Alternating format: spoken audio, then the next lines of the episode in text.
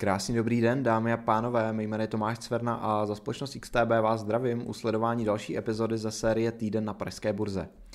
Na úvod eh, tady máme disclaimer, který říká, že investování je rizikové a vše, co uslyšíte v dnešním videu, tak eh, není investičním doporučením. Dnes nás čeká pohled na tuzemské konjunkturální průzkumy. Podíváme se taktéž na eh, očekávání, které máme pro letošní rok od Windfall Tax – a v závěru přidáme výhled na příští týden. Týden v Evropě se nesl v negativním duchu a to i díky páteční seanci, během které byly zveřejněny údaje amerického PCI, tedy inflačních dat, na která se Fed dívá prvořadě, tedy ve srovnání se standardní CPI.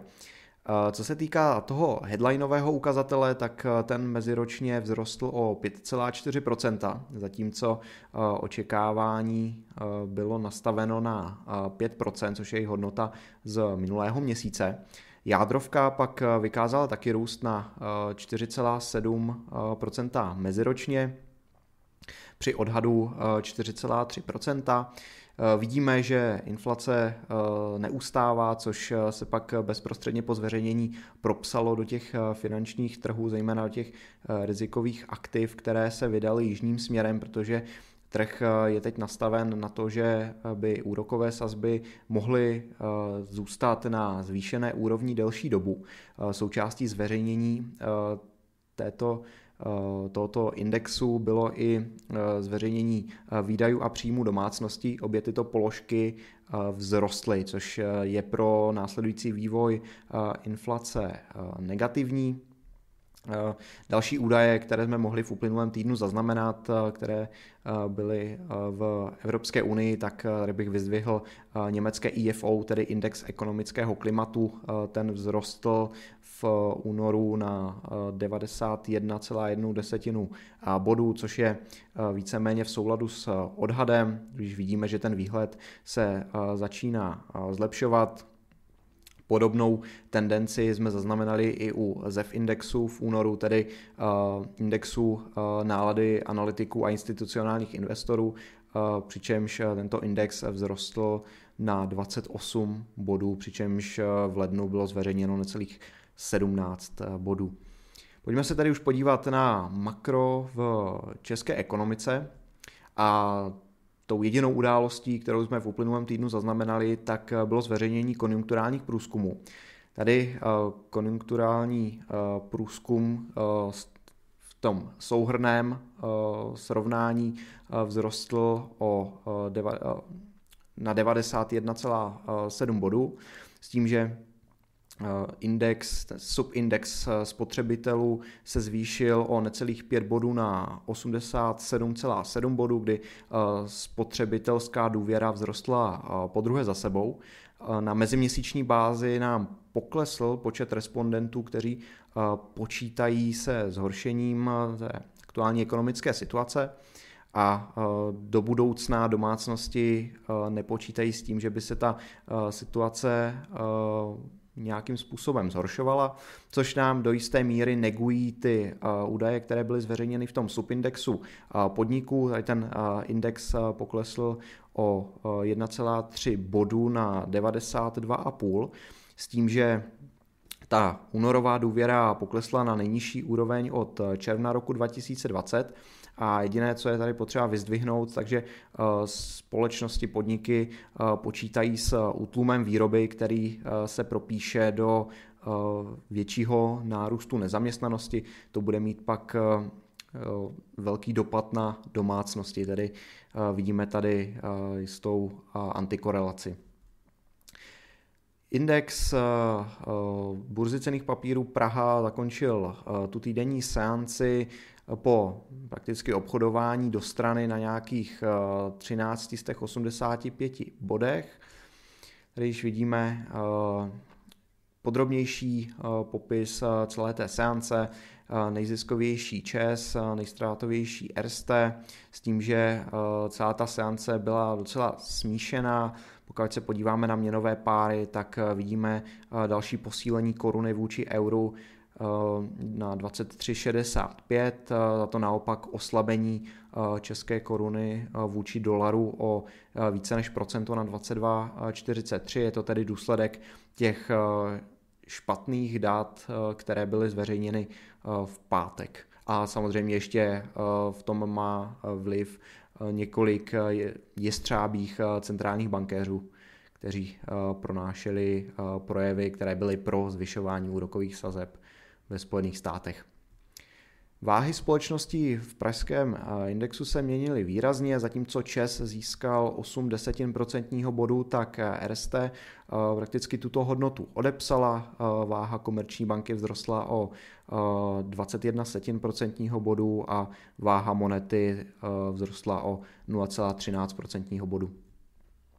Nejziskovější akcí uplynulého týdne byl ČES, který se od čtvrtka obchodoval nad eh, tisíci korunovou hranicí, podobně jako tomu bylo eh, minulý čtvrtek, eh, s tím, že z Česu máme jednu zprávu, která by mohla zajímat investory, a to sice, že Čes začal jednat o dalších detailech se svými potenciálními dodavateli na dostavbu Dukovan, tedy americkým Westinghousem, francouzskou EDF a jihokorejskou KNP. Nejstrátovější akcí uh, uplynulého týdne byla Erste, která bude v tom příštím týdnu zveřejňovat své výsledky hospodaření. Akcie uzavřely seanci na nějakých 816 korunách. Tady vidíme ještě výhled, jeden výhled na buy a jeden na sell s tím, že pojďme se podívat na to, co vlastně můžeme očekávat od eh, Windfall Tax, která má samozřejmě eh, velkou spojitost eh, s bankami, energetickými společnostmi a rafinériemi a podobnými podniky, které mohli hypoteticky těžit z války na Ukrajině, která bohužel slaví neblahé výročí jednoho roku. Tedy Windfall Tax byla zavedena proto, aby eh, pokryla mimořádné náklady spojené s kompenzacemi eh, spotřebitelům na energie. Nicméně eh, nebude to tak růžové, jako se původně očekávalo. Ten přínos, který bude mít windfall tax pro tuzemský státní rozpočet, tak bude minimální. Víme, že Komerční banka, která zveřejňovala výsledky v únoru, tak reportovala Eh, ten základ windfall tax na 15,8 eh, miliardách, zatímco ten eh, čistý zisk činil za ten rok nějakých 17. Podobné, podobný trend budeme moci sledovat i u ČSOB, která by měla doručit zisk ve výši 17,5 miliardy a dle vyjádření bude ten vliv nepříliš výrazný. Tyto informace potvrzuje i moneta. Tady je akorát potřeba zmínit, že v letech 2024 až 2025 moneta očekává, že ta efektivní daňová sazba i vlivem windfall tax bude 25%, zatímco v letošním roce by to mělo být pouze 22%. Windfall tax, eh, respektive to její, eh, ta její podoba byla ohlášena v listopadu, kdy jsme zaznamenali eh, jednak poklesy na hypotečním trhu, ale taktéž nám začaly klesat úrokové výnosy kvůli tomu, že Česká národní banka nezvyšovala úrokové sazby a komerční banky právě naopak zvyšovaly úrokové sazby na svých spořících účtech a termínovaných vkladech s tím, že toto může být součástí z té daňové optimalizace, kdy společnosti místo toho, aby peníze zaplatili státu, tak je vlastně takto přetransformují do výplat úroku svým klientům. Ministerstvo financí počítalo s tím, že by od bank mohlo získat až 33 eh, miliard, s tím, že eh, jak jsem ji zmínil, kvůli té eh, v úvozovkách optimalizaci se tak stát nemusí. Tady toto číslo bude na jaře ještě pravděpodobně upraveno s tím, že je potřeba zmínit, že Česká bankovní asociace nabízela ministerstvu financí jako jakousi náhradu za windfall tax 50 miliard korun, které by šly do státního fondu dopravní infrastruktury, ze kterého by bylo financováno dostupné bydlení, tedy další stavba domů, anebo například pokračování v digitalizaci státu. Pokud vás zajímá více, více aktuální trend digitalizace, tak doporučuji kouknout na můj únorový akciový fokus, ve kterém se právě o digitalizaci poměrně podrobně zmiňuji. S tím, že celkový odhad na windfall tax nebo na ty sumy, které by mohly být vybrány, tak bylo 85 miliard na windfall tax a 15 miliard na cenových stropech pro energetické společnosti. Pokud by banky nadále optimalizovaly a těch zisků, které by stát mohl získat, moc nebylo, tak nám tady vznikne problém za předpokladu, že by eh, došlo k eh, dalším kompenzacím a to sice, že eh, stát by vyplácel na kompenzacích více, než by dostával na windfall tax a tak by začal budovat další deficit, který by se mohl stát strukturálním v tom horizontu tří let, tedy do roku 2025. Nyníž makroekonomický kalendář na eh, příští týden. Eh, co se týká české ekonomiky, máme tady docela dost eh, zajímavých zveřejnění. Jednak ceny, index cen průmyslových výrobců, Tady můžeme počítat s pravděpodobně podobným vývojem jako u CPI.